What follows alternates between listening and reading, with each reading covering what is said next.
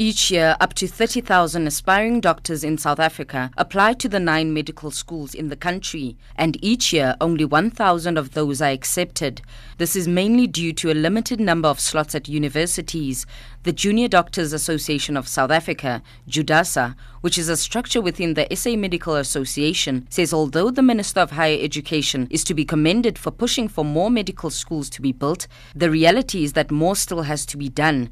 Speaking from his own experience, experience, Judasa's Dr. Zahid Daruddin says the demand for spaces in medical school is far outweighing the supply. We look at medical facilities that train junior doctors. So there are the medical schools around the country which aren't big enough to take in more and more people. And that is why new medical schools need to be built.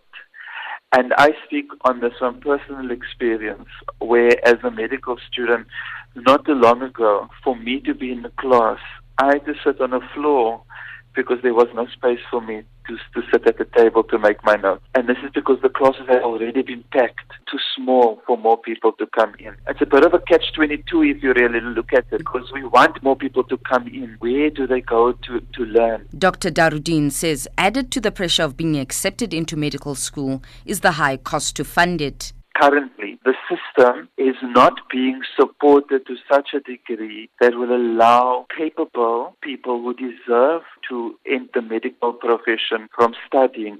Firstly, in order to study medicine, it's extremely expensive. And what the department does now is obviously to subsidize everyone that goes into study. We need to be cognizant of that comes from a limited supply of, of money. The department says the establishment and operation of medical schools in South Africa is expensive with a challenging accreditation process. This is little comfort for thousands of those who want to enter the healthcare profession. I'm Neo Bodumela in Kimberley.